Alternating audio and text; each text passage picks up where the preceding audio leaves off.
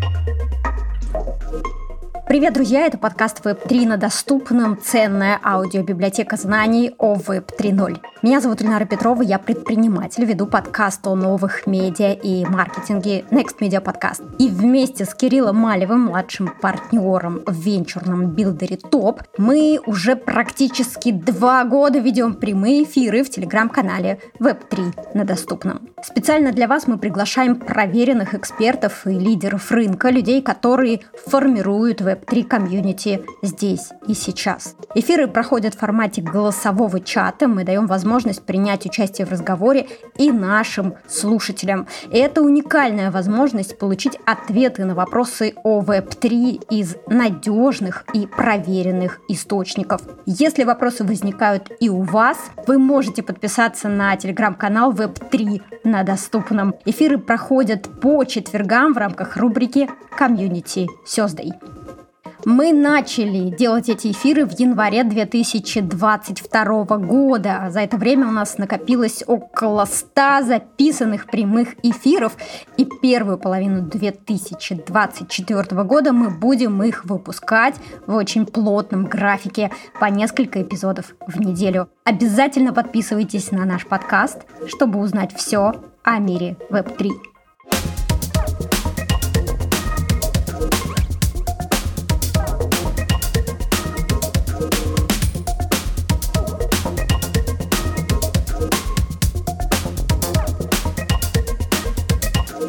И это запись прямого эфира с цифровым художником и создателем социальных NFT-проектов Даниилом Зуевым. Мы обсудили социальные проекты, то, как э, можно использовать NFT-технологию в социальных проектах. Обсудили, зачем художникам искать э, себе продюсера и как же определить стартовую стоимость своих работ. Начнем с того, что Даниил нам расскажет, как он пришел в NFT. Ну, изначально мой интерес был больше не с NFT связан, а просто с компьютерной графикой и э, проектами, связанными с благотворительностью. Больше года назад, уже примерно два года назад, я увидел Доброфрифт, э, такой проект э, с детьми с ментальными особенностями, которые делают шрифт.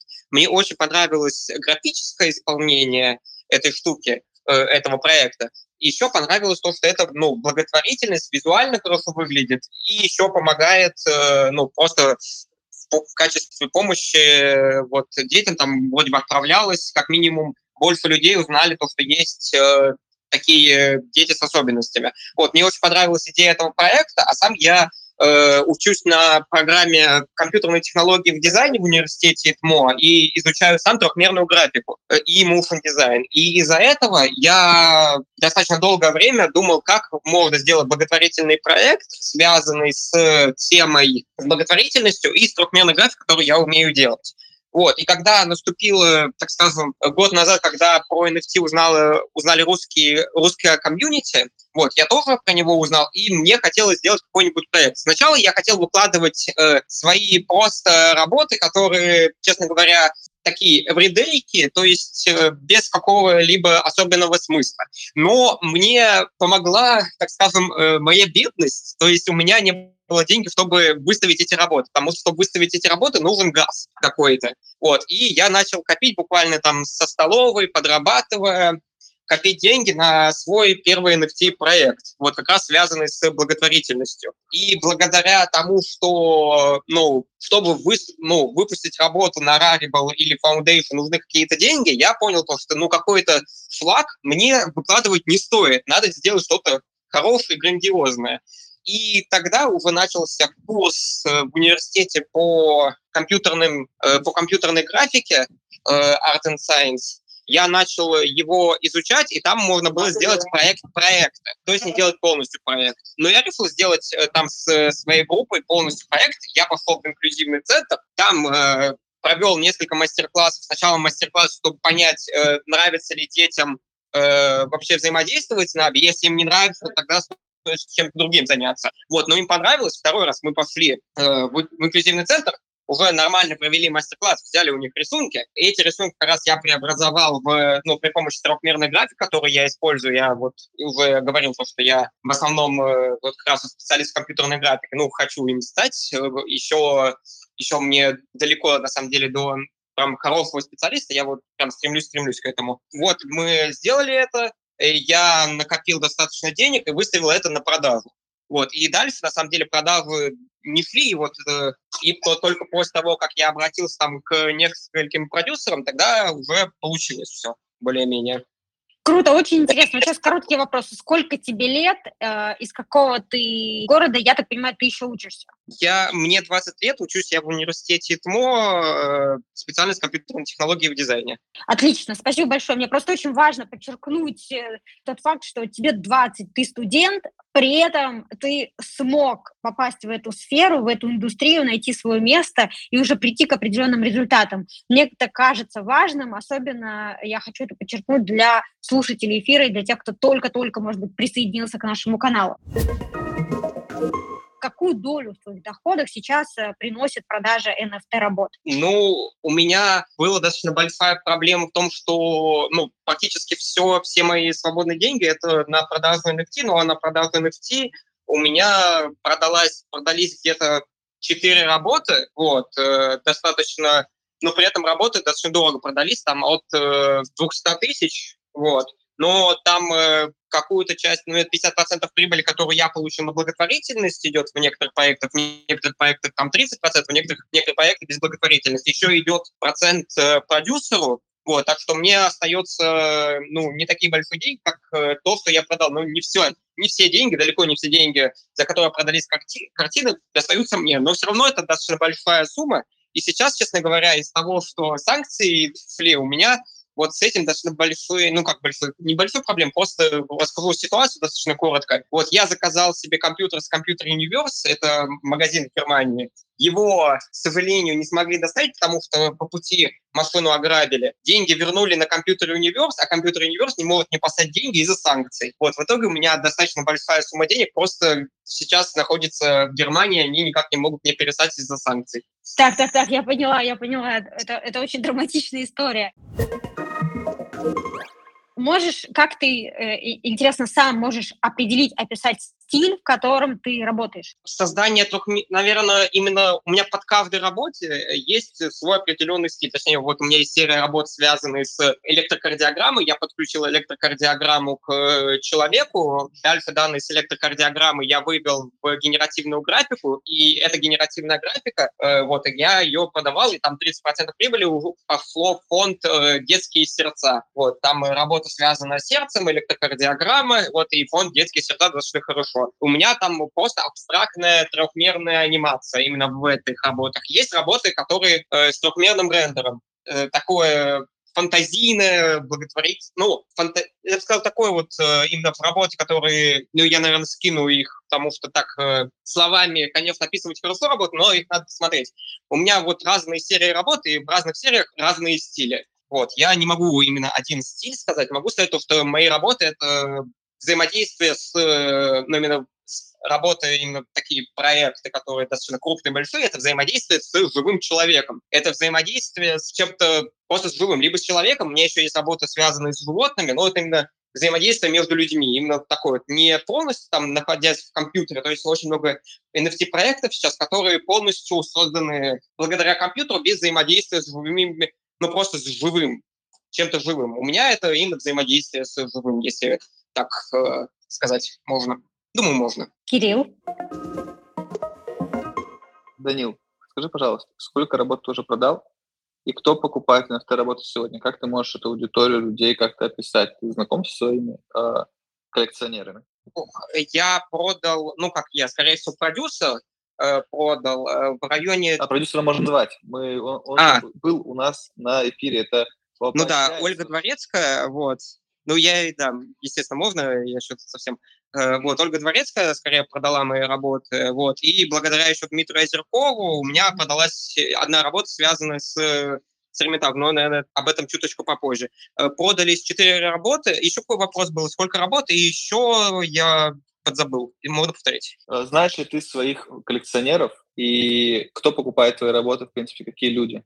Я знаю только нескольких своих коллекционеров. Один коллекционер э, для меня остался анонимом. Он мне просто написал то, что ему понравилась работа. Это работа, связанная с животными, и он не хочет ее перепродавать. Сказал, что я молодец, то, что занимаюсь благотворительностью, и, в принципе, все. А в основном покупают работы. Это люди, которые раньше покупали эфир там за 4 доллара, а сейчас, когда он стоит 4000 долларов, ну, сейчас, наверное, 3 примерно стоит. Вот, они сейчас вот покупают, потому что им э, как будто бы буквально денег девать нечего. Э, именно вот как будто у меня не мои работы именно вот эти покупают, потому что мои работы для мгновенной перепродажи, они не работают, они как искусство, они, скорее всего, будут цены через ну, несколько лет, потому что я развиваюсь, но вот именно для ис- аналогового искусства вот, э, количество времени, которое нужно, чтобы пройти, вот примерно там, вроде бы говорили на одном из NFT-завтраков, это 100 лет. Вот. Скорее всего, мои работы будут цены еще не через 100 лет, но точно их нельзя сразу купить, после этого перепродать. Они немного для другого. Они больше про благотворительность, про визуальное эстетическое искусство, визуальное наслаждение покупают, вот, так скажем, люди с криптовылкой, вот, которые взаимодействуют именно с криптовалютами, и которые любят, наверное, просто искусство, да, в несовременном. Но у меня они достаточно, можно сказать, консервативные картины, вот, хотя и полностью современные, но те ценности, те метафоры, которые уже достаточно давно есть в визуальных визуальном искусстве, у меня они тоже применяются. Вот. Ну, в общем, покупают люди, которые знают, что такое криптовалюта, пока люди, которые просто в искусстве, а, ну, аналоговом, так скажем, которые покупают именно современное искусство, как настоящие картины, как настоящие скульптуры, их гораздо меньше, у меня они пока не покупают это. Но я думаю, что скоро еще и они тоже станут покупать работы. Возможно, там даже у некоторых наших слушателей уже начали покупать работы люди, которые именно взаимодействуют с аналоговым искусством. Вот. И я могу сказать, что много людей из э, обычного искусства, так скажем, э, аналогового, которые сейчас там за contemporary art, интересуются моими работами, но им сложно достаточно э, продать, ну, точнее, им достаточно сложно взаимодействовать с кошельками, понять, э, как купить эфир, понять, э, нормально Слушай, ли ну, то, что... Эфир, эфир это, это какая это, это понятно, это эфир очень сложный. Надеюсь, что у нас в тоне все будет попроще, и мы это сможем как раз решить проблему упрощения покупки цифрового искусства и э, искусства, которое базируется на NFT. А, я хотел еще у тебя спросить, как раз сказать про Ольгу Я, я с ней виделся недавно на Summit, она продает работы здесь тоже, в Дубае. Мне кажется, что ты можешь э, очень полезно сделать дело для наших слушателей всех, и всех, кто будет читать потом трансляцию и переслушивать эфир, и рассказать вот про свой опыт сотрудничества с продюсерами, потому что, напомню, для тех, кто подключился к нам недавно, как раз э, Данил испытывал сложности в том, чтобы пробиться и продавать свои работы, и ему очень сильно помог продюсер, которого он не стесняется э, как бы рекламировать и рассказывать о нем, потому что человек реально умеет э, работать с начинающими молодыми художниками. Вот, мне кажется, как раз такая э, пятиминутка не рекламы скорее, а пятиминутка рассказа о том, э, что, зачем нужны как раз промоутеры, продюсеры, и как, как, как твой опыт сложился, э, что ты можешь рассказать об этом нашим слушателям. Вот, э, после того, как я сделал работы, я их выставил на площадке, заплатил там какую-то достаточно большую для меня сумму денег, там несколько тысяч э, рублей, для меня тогда достаточно большие, ну и сейчас тоже в ряду кризиса не могу советовать, что маленькие деньги. И после этого я начал э, писать разным людям, там делал то, что на самом деле не очень хорошо помогает, это Твиттер пост, ну не твиттер постинг, в общем, я в твиттере почти под всеми комментариями, которые было, точнее, под всеми твитами, которые типа, о, я сейчас хочу купить работу, ну там на английском эти твиты, киньте свои работы, и я вот э, выберу одну из них и куплю. Вот, я, как и многие, наверное, из слушателей, отправлял туда, ну, просто ссылку на свои работы, это особо не помогало, после этого я посмотрел э, YouTube, YouTube, просто YouTube написал NFT, посмотрел э, разных NFT людей, связанные с, э, ну, с Россией, и увидел Ольгу Дворецкую. Написал ей в Инстаграме по поводу своего проекта, ну, вдруг ей понравится, вдруг ей не понравится. Я тогда вообще не думал о том, чтобы она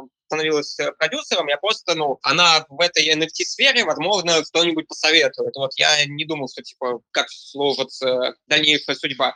Вот. И она как раз тогда занималась э, созданием своего, кажется, второго э, NFT, NFT-фестиваля, э, NFT-выставки э, Десартив. Это было летом э, Э, ну, это было прошлым летом, вот, и тогда она такая, о, давай к нам, э, проект не понравился, я смотрю, ты там, э, у тебя хорошие навыки, давай к нам в, на этот выставку, фестиваль, сделаешь нам работу, ну, ей точнее. Вот, я согласился, ну, что мне терять, все равно работу никто не покупает, и, в принципе, ладно. Еще я очень хотел у меня было, не скажу, что такая мечта, но я достаточно большое количество времени хотел просто попасть на какую-то выставку. И благодаря как раз Ольге Дворецкой Э, я попал на выставку Десартив, там, много, там были очень много людей, связанных с искусством, э, вот, например, Дмитрий Озерков, с которым у меня в дальнейшем тоже сложились достаточно неплохие взаимоотношения, там был еще пока Лампас и прочие, прочие люди, связанные с искусством, связанные с NFT. Вот тогда, конкретно тогда мои работы не купили, но очень многим Э, моей работы, моей идеи, моя графика очень понравилась. И со мной как раз дальше связывались люди, связанные с, связанные с искусством, вот тот же Дмитрий Озерков. И на следующей выставке, которую организовала Ольга Дворецкая, продалась моя первая работа. Это как раз, кажется, первая работа, которая у меня продалась, это работа искусства, созданная, порожденная сердцем. Вот как раз то, что я говорил, э, когда я электрокардиограмму прикрепляю прикрепляю к человеку. Это было на выставке в Казани. Э, вот. И вот так у меня уже первая работа продалась, и дальше у меня были вот как раз э, с продюсированием Ольги Дворецкой. Э, дальше у меня как раз мои работы понравились, понравились куратору э, современного отдела, отдела Эрмитажа Дмитрию Озеркову. Э, он со мной связался по телефону, телефону, я такой, вау, это Дмитрий Озерков, потому что я знал, кто это такой. Э, он у нас э, преподавал один, один раз лекцию по искусству в университете, курс вот как раз Art and Science, он у нас один раз э, преподавал, он э, является... Я помогу представить. Это куратор и э, работник Эрмитажа, он отвечает за то, чтобы в Эрмитаже было актуально современное искусство, такое, чтобы э, люди, которые им интересуются, находили э, актуальные и реально востребованные рынком веяния, течения, э, которые можно потом увидеть на биеннале. То есть человек, который находится в среде, на острие, так сказать, культуры и помогает Эрмитажу организовывать э, выставки, находиться в контакте с реальностью, чтобы в Эрмитаже нашем были не только признаны мировые шедевры, но и также какие-то вещи, которые сейчас только развиваются, зарождаются. О твоем сотрудничестве с Эрмитажем хотелось бы чуть-чуть подробнее узнать в контексте, а, что ты там разместил, как это было, когда тебе это происходило, кроме того, что это было очень приятно и волнительно. А, я это уже услышал, как и все наши слушатели. Вот, это было достаточно волнительно. Он попросил сделать, точнее как, он сначала хотел, чтобы мои работы, которые были в, Дис, в Десактиве, ну, как раз в фестивале, э, вот мои первые работы связаны как раз с NFT но я сказал, что, в принципе, чтобы не перепродавать, не пересылать э, работы, потому что они сейчас находились э, на аккаунте Ольги Дворецкой, я, такой, я сказал, что я могу сделать еще работу в этой серии. И как раз э, работа в этой серии, это моя четвертая работа в серии «Особенный мир», как раз вот с рисунками детей из инклюзивного центра. Я вот эту работу послал, ну, как раз в... Ну, как послал? Я ее отправил в Master Digital. Это, наверное, вы тоже там знаете э, эту компанию, которая сейчас э, развивается и они как раз э, создавали площадку э, взаимодействия с художниками, и они были э, партнерами как раз вот э, первой NFT-выставки от Эрмитажа. Вот, я с ними там подписал э, договор, отправил им эту работу. Дальше эта работа как раз попала на цифровую выставку «Незримый эфир». Э, в этой выставке э, показаны очень много разных работ, связанных с NFT-искусством. На самом деле не очень много, а там в районе 40, наверное, работ. И один, одна из работ как раз была э, моя работа из серии «Особенный мир», которая туда попала. Вот. Дальше у меня, на самом деле, надеюсь, еще будут истории с э, Master Digital, с э, Дмитрием Озерковым, но пока у меня еще э, новых выставок и новых работ нет, а сейчас, смотря на мировые новости, то сейчас вот там... Слушай, давай, давай это не будем, это отдельная тема для политики. Ну, Лучше поговорим о том, что нас напрямую касается. на каких площадках ты в итоге публикуешь работы, с каких площадок ты рекомендуешь начинать, потому что это вот конкретные вещи, которые мы можем делать, на которые можем повлиять. Можем нашим слушателям, которые сейчас думают, как же им, где же им размещаться, начинающим художникам, размещаться. На самом деле размещать э, работы, в принципе, практически где угодно можно э, могу посоветовать, если получится, на Binance. И, наверное, э, вот про, про тон я на самом деле особо сейчас не знаю, потому что это вроде бы прям сверхновая вещь, но, наверное, если посмотреть, как там все организовано, можно, ну, можно посмотреть, и, возможно, тон тоже стоит сделать. Э, я э, свои работы выпускал на OpenSea, Rarible, Foundation и Binance. OpenSea там приходится платить за создание аккаунта, за его верификацию. Иногда можно через полигон прогнать работы. Ну, это такой сайт, и там можно не платить. Но и в Rarible тоже можно изначально заметить, э, не, пла не платить. Э, вот мне кажется, э, если особо нет финансов, вот, например, когда я был студентом, то лучше там попытаться Э, поставить свои работы на Binance, вот, там можно бесплатно, вот, но там нужно приглашение и вот как на, практически как на Foundation и там не все работы посылаются. Вот. Э, на самом деле именно по площадкам они все примерно одинаковые для художника, то есть это просто инструмент, где ты, точнее, это не инструмент, просто сайт, где ты размещаешь свои работы. Дальше уже, когда ты будешь продвигать их, это уже от тебя зависит. Э, там, не знаю, продать работы можно где угодно. Надо их уже уметь правильно преподнести, чтобы работа была достаточно хорошей, чтобы ее пиарить можно было вполне себе адекватно, не, там, не обманывая никого, не говоря, что там через 20 дней у меня там, не знаю, будет суперская игра, связанная с этим NFT, а потом пропадать. Вот, вот этого делать не надо. Э, мне кажется, любой, ну, практически любая площадка, вот любой онлайн-аукцион NFT, туда можно заливать свои работы. Самое главное, это уже дальше продвигать их и работы могут купить где угодно. Там нет э, того места, где не покупают, а того места, где точно покупают. Везде покупают, э, везде... Большое. Очень, думаю, полезно будет. Как ты оцениваешь э, тон NFT, вот то, что мы с участниками комьюнити делаем все вместе для того, чтобы появились на тоне? Как ты вот сейчас оцениваешь, какие площадки тебе нужны как художнику, чтобы тебя как художника современного, востребованного заинтересовало в рамках вот этой метавселенной тон NFT, которая строится? Я могу честно сказать, я про тон NFT очень достаточно мало знал. Я знал про тон коин, когда Дмитрий, э, да, не Дмитрий, когда Дуров э, хотел э, его создать, но у него там совершенно не получилось, все, достаточно много людей э, прогорело на этом. Про тон, связанный с NFT, я, честно говоря, особо не знаю, не могу посоветовать, потому что я именно в этом не разбираюсь. Она вроде бы создалась несколько месяцев назад, и как там все будет работать, еще неизвестно. Но так как обычно, сейчас я слышал то, что очень много проектов, связанных с тоном, они только начинают разрастаться, мне кажется, для начинающих садовников, которые не боятся рисков, э, можно туда пойти, и, возможно, они получат очень много профита из того, что они поверили в эту пока еще, как мне кажется, зарождающуюся э, NFT-площадку и поимели достаточно большой профит с этого. И, возможно, даже, там, не знаю, стали Спасибо бы... большое, Даня. И для того, чтобы привлечь таких талантливых людей, как ты, нужно просто больше рассказывать про возможности тона NFT, и какие площадки, в том числе для художников, будут у нас в том NFT появляться. Я хочу еще э, сделать фокус на опыте работы э, со социальными проектами, которые есть у тебя.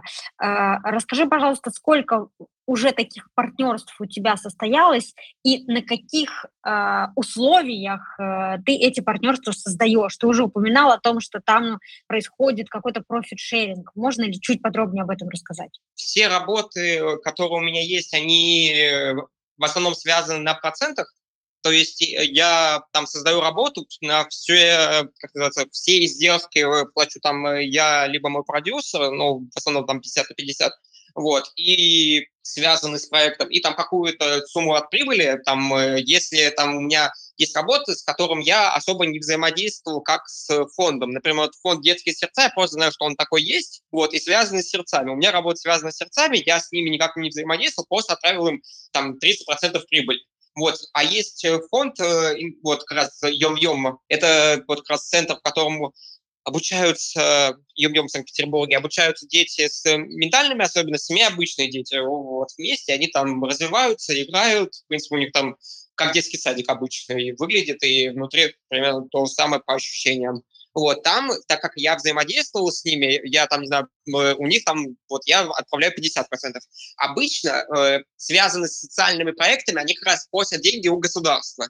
У меня был курс в ИТМО, связанный с социальными проектами, нам рассказывали, как их делать. В основном, вот там, не знаю, делается какой-нибудь э, социальный проект, например, э, построение э, какой-нибудь детской площадки, либо не детской площадки, а типа развивающейся там развивающиеся игры, либо развивающие танцы для как раз инклюзивных центров. И они все, практически эти проекты, они им нужны как раз деньги извне, чтобы создать их. Вот. А у меня проект, который, наоборот, он дает деньги как раз инклюзивному центру, и сам он не просит ни копейки. Вот. Я просто создаю, вот уже когда продается, я там им отправляю какую-то часть. Сейчас у меня работа была с двумя, с двумя фондами. Сейчас у меня, я надеюсь, получится создать э, проект с инклюзивной мастерской «Простые вещи». У меня будет там генеративный проект. Обычно этот проект, точнее, генеративный проект там по тысячу, по 10 тысяч картинок, они стоят в пиаре огромных количеств, огромного количества денег, но я очень постараюсь это сделать, так скажем, своими силами и там помощи совсем немного потребуется. Надеюсь, без э, вот таких вот огромных вливаний, потому что таких огромных вливаний у меня, э, к сожалению, нет, чтобы можно было пропиарить это везде. Вот да, да, я да. работаю я хотела... с ага. социальными вещами, вот с тремя пока да. что, но надеюсь, что будет больше. Да, да, да. Хотела уточнить, по какому принципу, по каким критериям ты отбираешь э, социальные организации, с которыми ты сотрудничаешь? Очень просто. Те социальные организации, которые мне отвечают, которые не игнорируют мои запросы с ними, я сотрудничаю. Вот. В принципе, все. Потому что я достаточно многим э, э, социальным организациям пишу, писал, и там больше половины просто не отвечают. Вот. Ну, в принципе, это их дело, вот, но вот, если мне да, отвечают, да, да, да, да. то, то я тоже Я еще хотела спросить, а с чем а, все-таки связана вот эта твоя идея делать именно социальные проекты в NFT? С одной стороны, я понимаю, это как, как какое-то движение твоей души, то есть это то, как ты считаешь правильным. С другой стороны, есть ли в этом какие-то дополнительные преимущества для начинающего NFT-художника, например? В общем, э, просто когда ты делаешь социальные проекты, эта ситуация ну, практически выигрышная для всех. То есть э, я там, если продастся, получаю процент, инклюзивный центр получает э, какой-то процент, э, человек, который покупает, он покупает и NFT, и искусство, еще и благотворительностью занимается параллельно. Вот, просто именно благотворительные проекты, они ну, как будто по всем параметрам они выигрышные. Я не могу придумать того, что, типа, э, что-то плохое связано с этим проектом, потому что я денег там, не знаю, от государства не беру, не, там, ничего не делаю именно, и, наверное, ничего не делаю плохого. Вот. И социальные проекты, они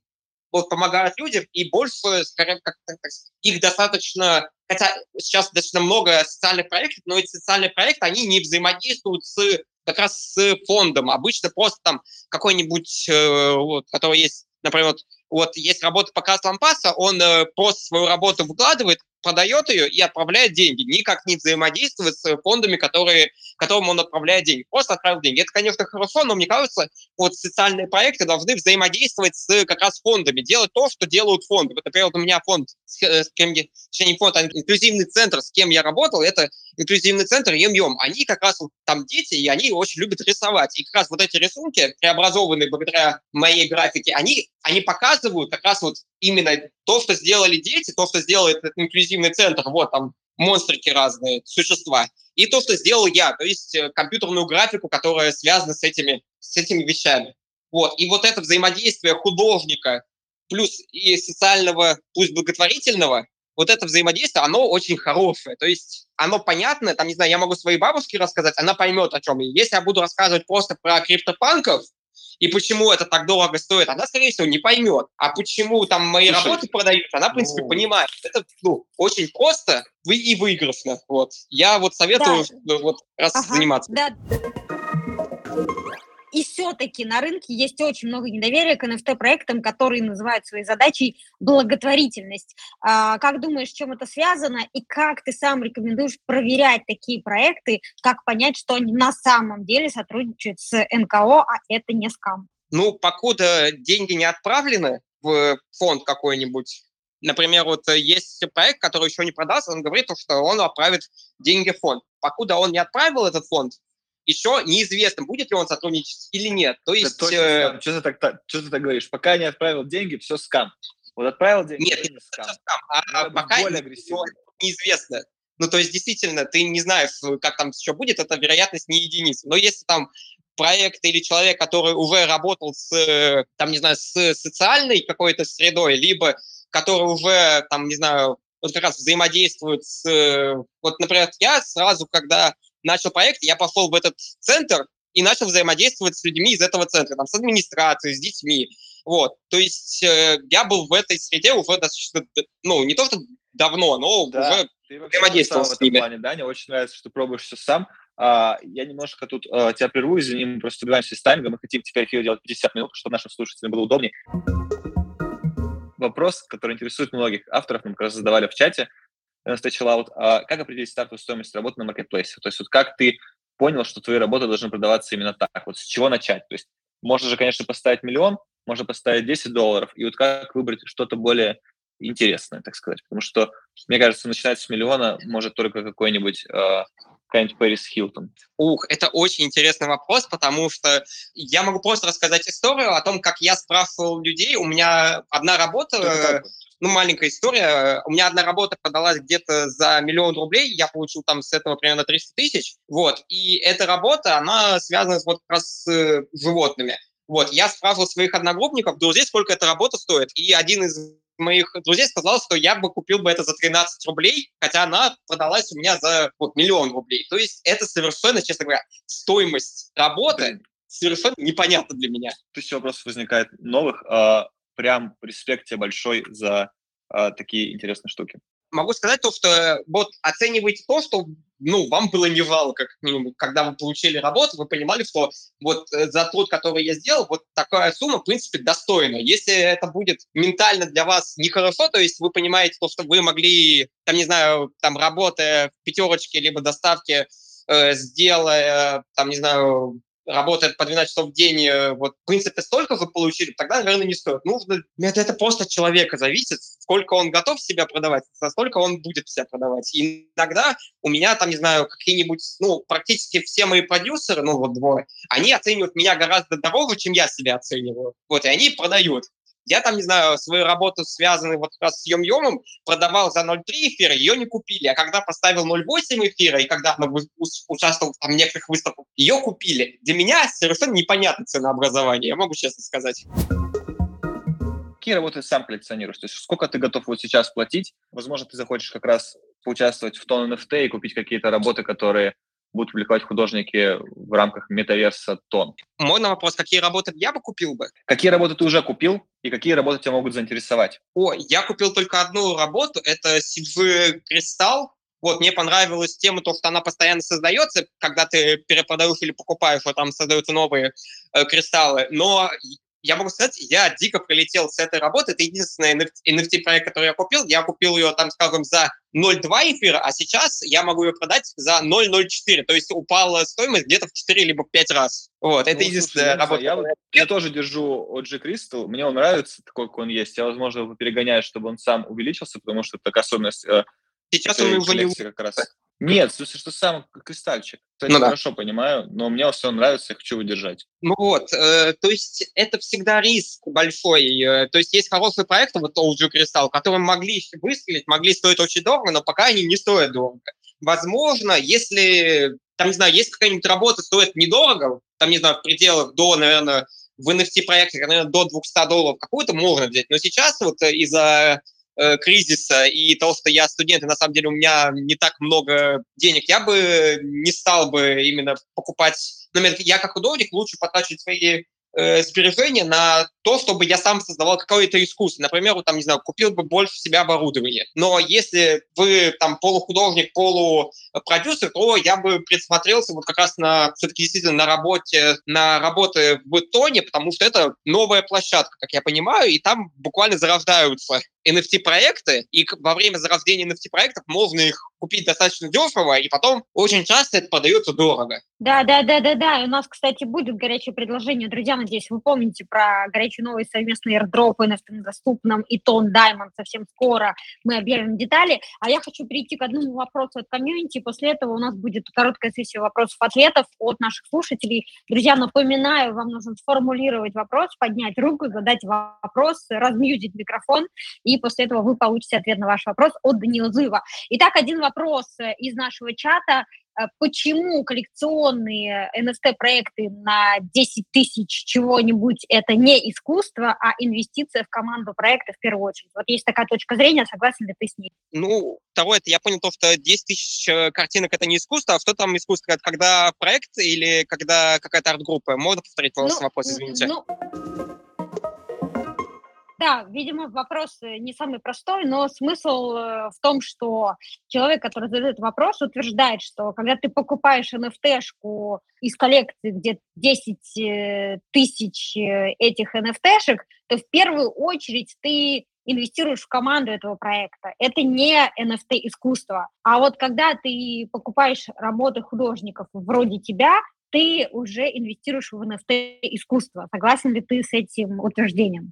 Ну, это зависит от того, кто покупает на самом деле, потому что, скорее всего, ну, когда ты покупаешь, скорее всего, люди, которые покупают 10 тысяч, э, вот там, не знаю, э, работы, одну из 10 тысяч работ, они хотят ее очень часто, больше половины людей, это сразу перепродать. Когда ты хочешь сразу перепродать работу, это для тебя это инвестиция. Это не то, что ты будешь э, визуально наслаждаться, эстетически понимать, что типа, вау, э, эта работа создана благодаря компьютеру, там, не знаю, и генерации, потому что визуально практически все вещи, связанные с генерацией 10 тысяч картинок, они мало представляют эстетического удовольствия. Вот.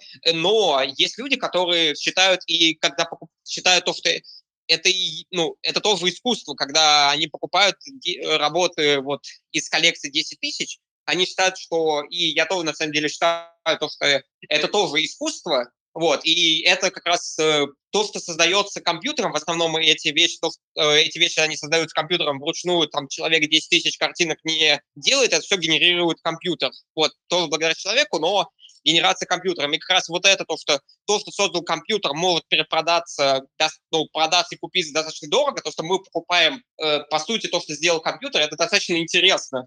Это достаточно и имеет смысл как искусство. То есть я, на самом деле, не согласен, то, что 10 тысяч картинок – это прям совсем не искусство, но некоторые воспринимают это больше как инвестиция, а не как искусство. Друзья, спасибо, что дослушали этот эпизод до конца. С вами была Эльнара Петрова, предпринимательница и ведущая подкаста о новых медиа и маркетинге, и Кирилл Малев, NFT-энтузиаст и адвайзер NFT-маркетплейса на блокчейне Тон GetJams. Если вы тоже хотите принять участие в нашем голосовом чате, подписывайтесь на телеграм-канал Web3 на доступном. Ссылку вы найдете в описании. И там же вы найдете полезные ссылки, которыми делятся наши гости гости и ссылки, которые мы упоминаем во время прямого эфира. Подписывайтесь на подкаст на вашей любимой подкаст-платформе, оставляйте лайки на Яндекс Музыке, пишите отзывы на Apple подкастах. Это действительно помогает новым слушателям узнавать о нашем подкасте. До встречи в новых выпусках!